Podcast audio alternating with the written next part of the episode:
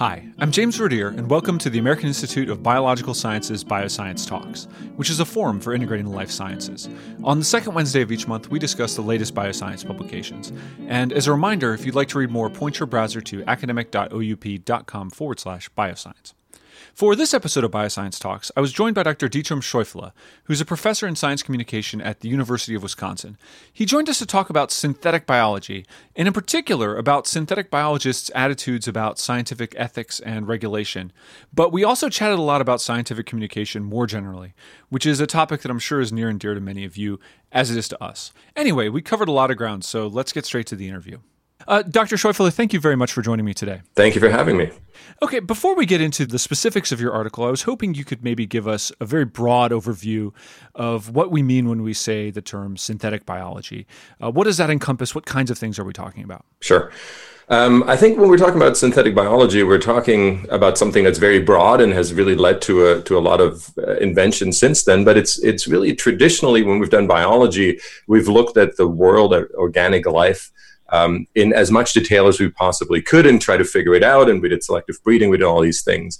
Synthetic biology really says that we're almost doing it from from uh, in the other direction, meaning from the bottom up, that we're trying to use the building blocks, we're trying to detect and identify the building blocks of nature of organic life, and are trying to build sometimes new organisms from that. And I think the most the most vivid case of that, of course, was when when J. Craig Venter in 2010 claimed to have invented or created life in the lab when he inserted synthetic DNA into a live bacterial cell and and as many people described it jump started life in the lab. So that's i think how it broadly described the field. And just thinking about that rather in terms of you know new fields or emerging fields you know would we expect to see this sort of technology in medicine? For instance you know um, editing a genome to remove the likelihood of a future tumor occurrence or something like that I think this is where we're really talking about new fields that have emerged since then, and and, and CRISPR, this new editing technique uh, that allows us to edit uh, the genome in, in, in, much more efficient, much safer, and, and ultimately cheaper ways. That was invented both at Berkeley and at, at, at the Broad Institute at MIT and at Harvard. That's probably one of the extensions uh, that would apply there more, meaning that we can actually edit the genome, that we can almost search and replace parts of the genome. Um, and and so if there's an, a, term, if you think about a Word file, almost a Word document uh, that has a typo, and every time you write the word "and," you put AMD instead of AND, uh, and CRISPR would go through and find that and take that out. So that was really one of the extensions that that that came out of the idea of synthetic biology and that's obviously going to produce quite a few sort of ethical considerations. You know, what's the broad scope of the you know kind of ethical landscape for synthetic biology? You know, recognizing, of course, that each project and each uh, subfield is going to have its own set of particular issues to deal with. Sure, I mean, I think it's really uh, important to to to realize that that the motivation for both for synthetic biology, I think, and and and, and for applications since then, if that's CRISPR or anything else, uh, or spin-offs is are, are really therapeutic. So they're they're motivations that say, well, we want to we want to tackle diseases that we've just never been able to tackle. Very often uh, inherited diseases. Um, if that hunting, if that's Huntington's, if that's uh, Tay-Sachs, uh, things that are really potentially debilitating um, influences on the people who have those diseases. Um, but of course, all of these things come with with implications. Um, so, for instance, uh, these are going to be really expensive technologies. And, and we right now in the US certainly are in a, in a scenario where a lot of people don't have money for preventive dental care. Um, so why would those or how would those groups have access to a really expensive technology? So is it going to be a technology that's reserved only for the rich? That's one question. Um, the, the, question of, of, equity and access, um, but also a question of what that, for example, does to our understanding of, for example, disabilities. Um, we have a lot of communities and uh, uh, the deaf communities and others who, who, who would argue that, that there's nothing, that this is not a condition that needs fixing, that needs a treatment, but that's actually a large part of their identity. So this idea that um, that some communities may choose to to use synthetic biology or CRISPR or new applications to have their diseases um, addressed or, or, cured, where others don't does that will that then lead for example to new types of discrimination? Because people are going to ask well did you not have the money? Why did you choose to not get this this uh, this uh, health condition or whatever whatever uh, one might call it um, addressed. And so I think there are lots of questions about access, about about about what it means to to have a disability. Um, there are also questions if it if it, it, you know if we are really editing, and this goes back to your initial questions: what is synthetic biology? If we're really building biology from the bottom up, are we actually playing God? Are we creating organic life in a way? And when J. Craig Venter, as I mentioned, said, "I'm "I created life in a lab." Um, if you're a deeply religious person, that's going to raise some questions for you uh, in terms of in terms of us overstepping potentially moral boundaries. And if you're not a religious person, and I happen to be probably on that end of the spectrum, even then it will raise questions if that's something that human beings should do. That that you know we're overstepping potentially um, uh, moral boundaries if they're religious or not. So I think it's something that that that uh, where, where, the ethics and the morality of it, I think for all of us, raise some questions. And so, you know, and we've probably seen, you know, perhaps even a preview of some of those questions. Um, you know, I, I, was interested that you brought up the deaf community. It, it, the cochlear implants mm-hmm. issue is actually almost a preview. Obviously, it's a completely different technology, but it, it, it raises some of those same questions, and we've seen some of the, you know, the initial argument that can occur as a result. I think that's absolutely true, and I think we're seeing in, a lot of the technologies over time raising more and more of those of those issues. Uh, and, and we actually asked in some previous work, uh, we looked at, uh, at, at some of the legacy technologies like like nuclear energy, right, where we kind of thought about the risks and the benefits. And then also we asked about nanotechnology. So this is one of the where we could make modifications at the molecular level with new types of microscopes, scanning tunnel microscopes much more precision in what we could see, actually a precursor to, to synthetic biology. So that was a technology where we could, for the first time, create materials that don't exist in nature. And then synthetic biology. So we asked about all three, um, to which degree those were pushing boundaries. And, and the more, and, and, and really the, the, the surveys that we did among the general population really showed that people saw more and more of that boundary pushing going on, the more these, te- these technologies um, um, allowed us to to do things that were maybe um, unnatural or that that that that address things that that had been you know just a given for a long long time. So i think your point is really well taken that a lot of these things the needle registered a little bit for previous technologies but it's it's really registering more and more and more now Okay, and so you know that's among the general population.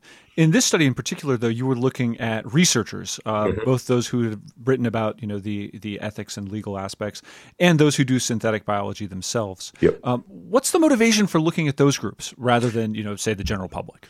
Yeah, so and, and that's a really good question, and it, it's a in, in many ways I, w- I would say there, there are two things that are that are important. First of all, I think most of us in the academic community, in the scholarly community, of course, realize that we are the public or part of the public for most issues. We're experts for a very narrow slice, and we're, we're consumers of science um, in, in most disciplines that are not our own. Um, let's say if we go, most of us go to a to a doctor to help us if we if we are sick or or or if we need surgery. That's not an area of expertise, even if we're scientists. So we rely on the on the expertise of others, very much like other members of the public do. But number two is we've been doing this this work for a while, looking at at experts, not just um, people who work in a particular field, but really going in and, and, looking at the people who are the most highly published, most highly cited uh, people in a particular field. And why is that important? Because, of course, some of these technologies, I think, and we saw this for nanotechnology, we saw this for, for others, we see a growing awareness among the scientific community that that their their inventions don't just raise technical questions about the, the scientific risks or benefits, but of course have larger societal implications and historically that's that's again not new at all. We we saw nuclear physicists and chemists write letters to the american president uh, before and during world war ii urging the creation of the manhattan project. Uh, and then write letters again afterwards urging to not drop the nuclear bomb. So we've had for a long time scientists really getting involved in the larger ethical social questions.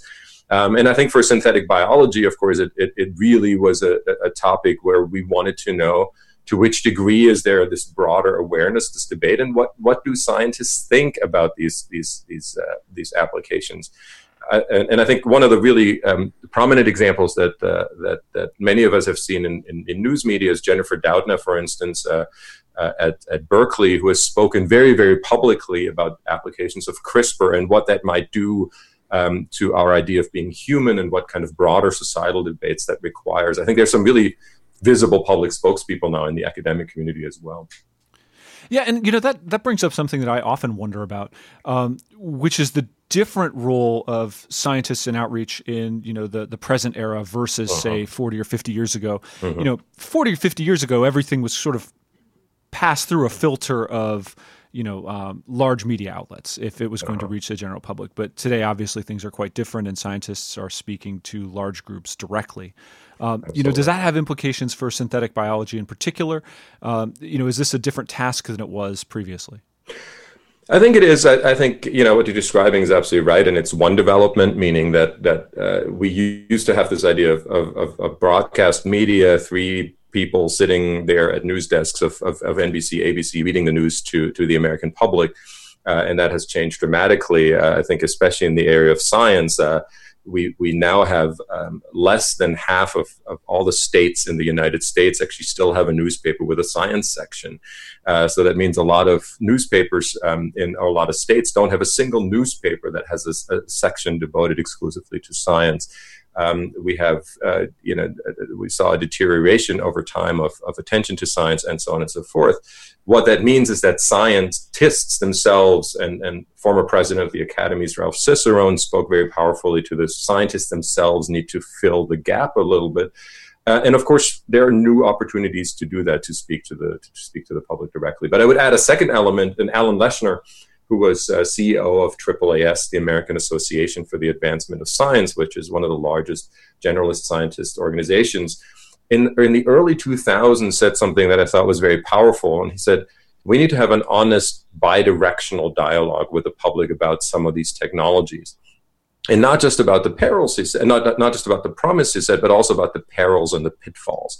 So scientists have to be more and more honest about what these these very disruptive technologies are going to bring, both positively, but also you know thinking through some of the potential downsides down the road. Um, and uh, and you hearing that in the early 2000s or mid 2000s from from within the scientific community, I think was extremely powerful, um, and and really highlighted this need to uh, to have these broader conversations. And I think historically now, uh, you know, in the in the 70s when recombinant DNA came along, um, we had Asilomar and scientists and a few policymakers getting together and trying to resolve this behind closed doors, the directions of science that science should go into. Um, and then just three years ago or so, two years ago, um, we saw the first global summit in Washington uh, between the Chinese Academy, the US Academy uh, of Sciences, the Royal Society, the German Academy, French Academy, a very public meeting um, to, to discuss the future of human genome editing. And I think that really our, our transition from where Asilomar was a, as a closed door meeting in California to a very public get together internationally uh, of scientists, the public, patients, uh, journalists. Uh, I think that really shows how far we've come and how the, the, the, the, the, the way we communicate with the public in a, in a, in a bidirectional way has, has, has really become the norm rather than the exception. And so is the motivation for um, you know a survey like the one that we're discussing today to develop a baseline. You know, at the, at the at, we're at the point of the emergence of this large conversation as the technology itself emerges. Mm-hmm. Um, is the idea to, to develop a baseline and, and sort of understand the parameters of that conversation? It, it's partly that to understand the baseline and where the scientific community is, and, and we have data that parallel this that, that also show where the public is. Um, so very often that allows us to see where some of the disconnects are, right? So is, for example, the public not seeing some of the risks that, the, that experts might be seeing. But it's also something that, that I think allows us to gauge a little bit where we are within the scientific community um, on, on, on questions of, of morality, which, uh, or of questions of, of, of, of, us messing with nature. And, and um, you know, for example, in, in, in, our data, we found that, that a vast majority of scientists, regardless if they were in the social sciences um, or if they're in the bench sciences and natural physical sciences, um, thought that, that synthetic biology, of course, is morally acceptable. It is something that, that you know doesn't violate necessarily um, uh, their views of morality, but at the same time, they did acknowledge, and uh, you know, 20, 30, 40%, uh, depending on which particular disciplinary subgroup we looked at, also thought that yes, it does mess with nature. It does really make modifications to nature that, that previously we didn't make. So it, it shows also some of the complexity that, that the issue brings with it, uh, regardless of what one's moral views might be. Um, there's still an acknowledgement of what it does um, uh, scientifically. So that sounds like it's painting a very complex picture. Um, mm-hmm. Just stepping back for a moment, you know, could you tell us a little bit about you know sort of the the survey design, who you were speaking to, how many people, um, and and what they thought? Yeah, and, and that's a really I think an important question um, for for for surveys of scientists. I think there's a lot of uh, news items around that say, well, this is what scientists think, and very often they're based on on, on really poorly done surveys. Um, and uh, and and and it's actually complicated to to figure out if you think about it, right? If you wanted to survey all synthetic biologists, how do you do that? Um, and one way of doing that is to first figure out who actually publishes in this field, who does research in this field. Um, and we have various databases for academic publications, um, Web of Science being one of them. Um, so where you can go in and you can look at all the articles that have been written. But of course, it's not just on the term synthetic biology. So we have actually a large search string that looks at different applications, instrumentation in that field. Um, so it's multiple pages, and then we go in and, and, and search for all the articles, and then we reorganize the data set in a way that allows us now to look at who are the most cited and the most published people in this field so we can rank the sample in different ways. Um, and then we we basically take a, a subsample of that, so the let's say the top 1,000, just for the sake of of um, of an example here, the top 1,000, and then we we sent them a questionnaire, um, typically in the mail, um, and, and, and of course all of us who've gotten surveys and have not responded um, we know how that then works. And in survey research, we typically do uh, at least two more follow ups, which means people get more surveys. They get reminder postcards, and then they get an email follow up. So we do actually multiple rounds to maximize because what you want to do is you don't want just want to interview the people who respond quickly, who are most interested in the topic, but you really want to get a pretty good representation of everybody, even the people who are reluctant to maybe answer because they don't want to get into the topic. Uh, it's the same that we do for general public surveys, but it, for for scientists, of course, it's a it's a bit more complicated because um, there's no directory, if you will. There's no there's no single list of all scientists. So developing that and then really carefully contacting, recontacting over time to get as high a response rate as we had, 30, 40 percent. Um, is, uh, is is is really important, and that's actually pretty good for expert surveys. Yeah, that seems very good, and it seems important too because you know th- those who are most passionate in one way or another are exactly. probably most likely to Im- immediately respond to a survey. No, that's exactly it, and very often you end up with what's called a bimodal distribution. So this is you know if you if you plotted the opinions, you get a little a little bubble at both ends, meaning the people are really in favor or really opposed, and that's exactly what you want to avoid. You want to get the general the, the whole distribution of opinions uh, in the academic community. And so, what kind of questions did you ask? Um, so we asked, a, a, a, of course, a whole bunch of demographic questions, sure. right? So we want to know, for instance, and, and that's not, uh, you know, uh, that's not trivial. So in the sense, we wanted to know, for example, how early in their career people were. Uh, so, and we know from from previous research, for instance, that that younger researchers are much more um, excited about seeking that dialogue with the public and and and and, and engaging than maybe somebody who is in the last years of their career and has grown up in a very different um, paradigm, um, a very different time, um, and used to very different types of communication. So we ask about age, about academic age, meaning how long they've been in the field. We ask about discipline. We ask about gender. Um, we ask about race and those things, of course, to get a, a sense of the overall demographic makeup. Uh, and then we ask um, basically questions about the technical risks. So these are questions where we want to know, and, and, this is also based on previous research. We know that science, a lot of their attitudes toward technology is driven by their expert assessment, which is exactly what you would want, right? You want a scientist to think through what do I think the technical risks and benefits are, and then I make a judgment. Um, and then, of course, we also ask things like like ideology, because we know and we've known for a long time that as objective as we all are in the academic community, um, if I ask you about policy stances, my ideology or my partisanship still determines, for example, my views toward regulation. With liberal academics being more likely to support regulations, new regulations, than conservative academics who are less likely to support that, even after controlling out the technical assessment. And then the last group of questions really looked at general attitudes. So, and I mentioned a couple of them earlier. Um, did they agree, for example, that synbio, synthetic biology, was morally acceptable, that it messes with nature, that it gives humans too much power, that it allows humans to play God? So, so kind of some of the key arguments that that that that have been made. And I, I mentioned the J. Craig Venter uh, example um, earlier. There were some some really beautiful um, magazine covers when he when he uh, when he uh, inserted synthetic DNA into a live bacterial cell of, of him holding a test tube with Frankenstein in the test tube. Um, uh, you know, kind of, and, and, and, kind of playing to that idea of, of, of, are humans playing God? Are they overstepping moral boundaries? And by and large, I would assume that the uh, synthetic biologists um, don't think that it's morally unacceptable to to do what they do. Exactly, and we saw that right. both among the bench scientists, actually, and the social scientists, who, who thought that it was definitely morally acceptable to to do work in that area. Uh, and then, uh, but but there were some uh, clearly a, a decent percentages or, or, significant percentages of both synthetic biologists and, and people who work more in the social and ethical aspects of it who, who also thought that, as I said earlier, that, that it messes with nature. So, so messing with nature, but by and large, acceptably so among the survey respondents. Exactly, and and very little pickup of the argument that that it gives humans necessarily too much power. I think there was there were a few more people who are undecided among the ethical and the social science side of things, um, or that it allows humans to play God. So again, very little pickup of those arguments in the academic community. Now, I'm kind of interested by that concept because it seems to be something that uh, reappears every time you uh, discuss any emerging technology. People are, you know, worry has has science gone too far? Um, are we playing God? Absolutely, uh, is is kind of the way it's usually phrased.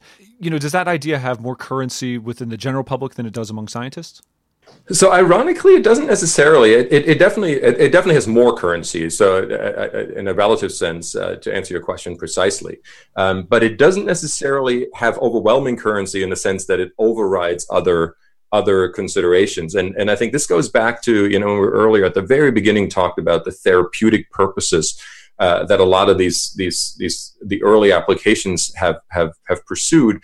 I think that really puts it in a particular context. So the idea that, that, that we're, we're curing disease with this, we're trying to, to do things that, that uh, in, in a therapeutic sense that we haven't been able to do before. So that's not necessarily playing God. And I think even for for um, for some of the for some religious um, communities um, and, and, and religious leaders, they've they've expressed similar views. I think that can be that can change very very quickly once we look into applications that may appear more trivial.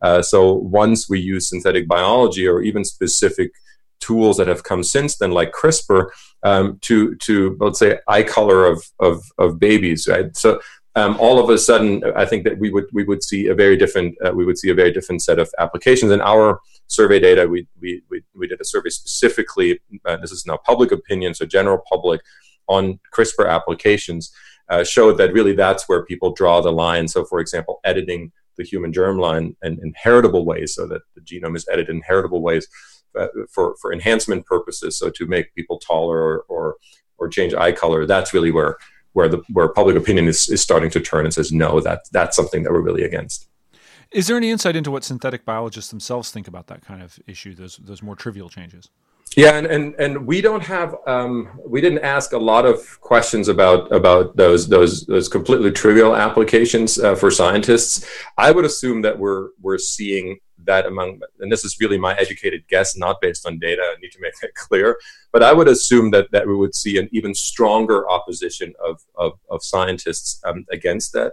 I think there's a line, though, that, that is really important, and that's a distinction. And we, we've heard this. I, I, I, was part of the, the National Academies of, of Sciences, Engineering, and Medicines Committee on the, on the political and scientific. Um, uh, implications of human genome editing and, and, and you know some of the, the people that we spoke to I think really make a very clear distinction, and I think it's an important one between basic research and then these applications, right? So some of the some of the basic research will look at will look at applications that may seem trivial or something that the general public may oppose, and I think if you look, for instance, at some of the work that's being done at the Salk Institute in California on on human pig um, hybrids and and and and you know, to grow organs. Uh, some people in the public and the general public would see that as, as, as trivial, but of course, it's an unbelievably important application um, for basic research to understand how we can potentially, at some point, grow organs that are that are you know tailored toward a, per, a person's genome and will not be rejected by the body. So, in, in other words. Um, I think that distinction between basic and applied research is one that that that is my guess would, would we would pick up in the in, in, in, surveys of scientists if we asked about how trivial an application or a particular area of research might seem to the general public. It sounds like a lot's at stake in terms of the you know the way that the outreach is handled, um, mm-hmm. because if it goes poorly, uh, you wind up with a general public that's potentially wildly opposed to something that would be incredibly beneficial. Sure, um, and and I, I, totally agree, and I think we've seen that for for GM crops in many ways, for genetically modified organisms and and and, food and, and agriculture. I, I, think we've we've handled that as a scientific community, and, and and partly, of course, also the industry handled that pretty poorly, and we're still paying for that. Having said this, I don't think that the purpose of of of of engagement or of these broader debates is is just to prevent public outrage. In fact, I don't don't think that's the purpose. I think a lot of these uh, technologies raise very legitimate, larger questions that we as a society need to answer, right? And I mentioned some earlier, uh, the question of, of access and, and of who can afford to use these, the question of if it is morally acceptable to, to change the human genome in heritable ways, for instance, if we want to do that as a society, there's no clear scientific answer to that. The, the scientific answer, we only have clear scientific answer to technical questions, meaning is it going to be safe? Are there going to be what are the risks and, and, and, and, and, and technical risks and benefits going to be? But if we should do it, if society should go down that path, that's really a, a, broader political and ethical question. And I think we need to have a broader debate about this. So I, I, I would argue, yes, you're absolutely right. Um, I think it's an important, important discussion. A lot of it is at stake. Um, if it's handled poorly, it can very much raise totally unfounded concerns that that, just scientifically and in any other way don't make any sense. And we've seen this for GM crops. But at the same time, I think it goes way beyond that. It's not a matter of managing quote unquote public opinion. And instead, it's it's really we do need those broader debates, and we do need them early on in the development, so we can we can really come as a society to a conclusion in which pathways we want to pursue and which ones we may see as too risky. Okay, so th- this next question is a bit of a two-parter. Then, you know, I- am curious what you, what went wrong with the GM crop debate, mm-hmm. and how would you like to see the synthetic biology conversation unfold on a national and global scale? You know, um, mm-hmm. what what can be learned and what can be done differently.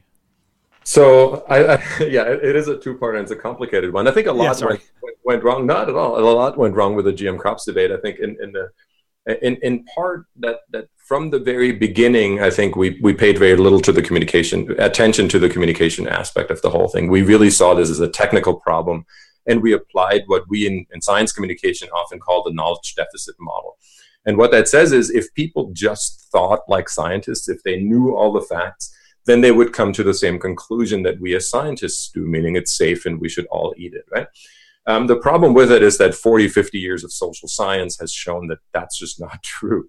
Um, meaning uh, a people will never think just like scientists and even if they're highly informed very often they they interpret that information that, that they have in very different ways. So some of the most informed people on gm crops for instance are people who are at extremely opposite ends of attitudes meaning they're either completely in favor or completely against um, so it's just not human nature um, to think like scientists and to use information in the same way. So what we did is we we we talked about um, in, in, in you know, about all the facts and that it's it's it's it, what we thought was you know the idea that it's 1600 peer-reviewed studies and they and they all show that it's it's just as safe for human consumption as, as traditionally bred crops. And of course that's all true. The problem of course is that there was a single campaign by greenpeace um, that that offered a very simple counter argument to this and that counter argument had nothing to do with information it had something to do with one word and that was franken frankenfood and I mentioned earlier the title of J. Craig Venter with a with a test tube and Frankenstein in there. Why is that so powerful in terms of communication? Because it ties simply by saying Franken, I tie the issue to a mental shelf or a mental interpretive schema that we all have, right? When we process new information, we put it metaphorically on little shelves in our head. It's kind of where does it fit and what does it connect to? Um, and Franken says connected to scientists putting stuff together that doesn't belong together, screwing Frankenstein together.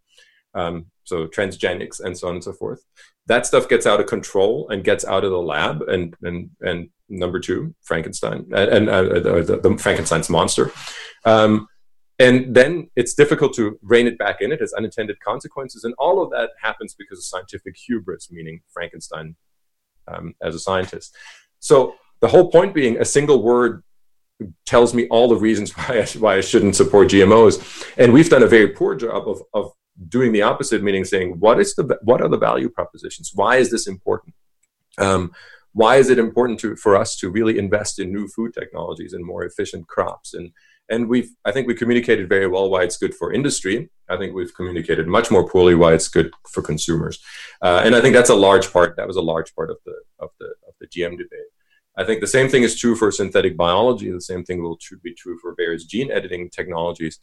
Um, unless we can see, we can show a value proposition for consumers that says this is, and, and this is true for every technology, right? I mean, if I if I get appendicitis surgery, there is a risk, but I see the value proposition. If I get on a plane, there's a risk, but I'm not going to be in LA tomorrow unless I take a plane. So I see the value proposition. Um, uh, even if I get stitches, um, of course I'm getting stitches. Of course there's a risk, but I don't want that gushing head wound. And I think the same thing is true for for SynBio and for any of the applications that come out of it. Unless we can really have a broader discussion about the, the different benefits and risks and, and, and why the benefits for us as a community and a society at this point in history outweigh the benefits, we're going to have a real problem. And I think that's, and we need to communicate that in ways that resonates with where the audience is, not where the scientists are. I think that's kind of where we've where we've where we produced disconnects in the past that we've really communicated about the science. This is why it's exciting to us as scientists, but that's not why it's going to be adopted by consumers or in society. Um, it's going to be adopted because it's important to them. The iPhone is not is not successful because it's scientifically complex and interesting. It's successful because it it it, it satisfies um, a very particular consumer demand. So the idea here would be to present um, SynBio advancements and, and technologies in terms of their value proposition to the general public, and to resist the framing of you know Franken whatever or you know any any sort of uh, widely used trope about scientists who have overstepped their bounds or something like that. I think that's part of it, and I think also part of it is to actually figure out where the the concerns and the and the excitement is among the general public, and and really develop toward uh, products or applications in, in that area first. Uh, I think that's the exciting part about uh, human genome editing with CRISPR, for instance there's a very clear therapeutic value proposition for really debil- debilitating diseases like Huntington's or or or, or Tay-Sachs or others, um, where where where it's very clear why we would want to address those and, and, and what the contributions are. I think that's a that's a much easier sell than it ever was for for GM crops, for instance. So, is there anything at this point, or you know, in the you know in the coming years, um, that synthetic biologists should be doing in terms of their outreach? Should they be sharing information with the general public on Twitter? Should they be uh, reaching out and speaking with reporters every time they have a new finding and, and, and you know publish something? Should they also be trying to solicit news articles about the same? Um, you know, obviously, um, it's it's challenging to to corral a whole large number of scientists and, and get them to agree on things and, and do things. But what what in an ideal sure. world would they be doing? Um, you know, to further this this discussion and to share information, or not share information, but uh, you know, have this conversation with the general public. Yeah, and and and I think there's there's a couple things. I mean, and and one I would I would just almost flippantly say is listen. Um, I think one of the things that that we as scientists very often assume is that that we know what what's best for everybody else. And I described this earlier as the knowledge deficit model. Right, we're filling those knowledge deficits, and then people will think like us. But part of it, especially for SynBio and, and, and, related technologies, is the idea that listening is really core. Who, what are the concerns among the general public? What are some of the concerns among particular communities? We talked about the deaf community um, and, and others. Uh, what is the kind of societal environment within which we're developing these new technologies and that are potentially being disrupted by these? And that will influence how we're then going to com- communicate. That's what Alan Leshner meant by this honest bidirectional dialogue uh, bidirectional dialogue really does require us for us to listen and to to have these broader conversations. So I think that's number one. But then number two is I think you're absolutely right that uh, a lot of it then is about um, you know using different channels and, and and and collaborating, and that's partly why we why we looked at the sample that we looked at.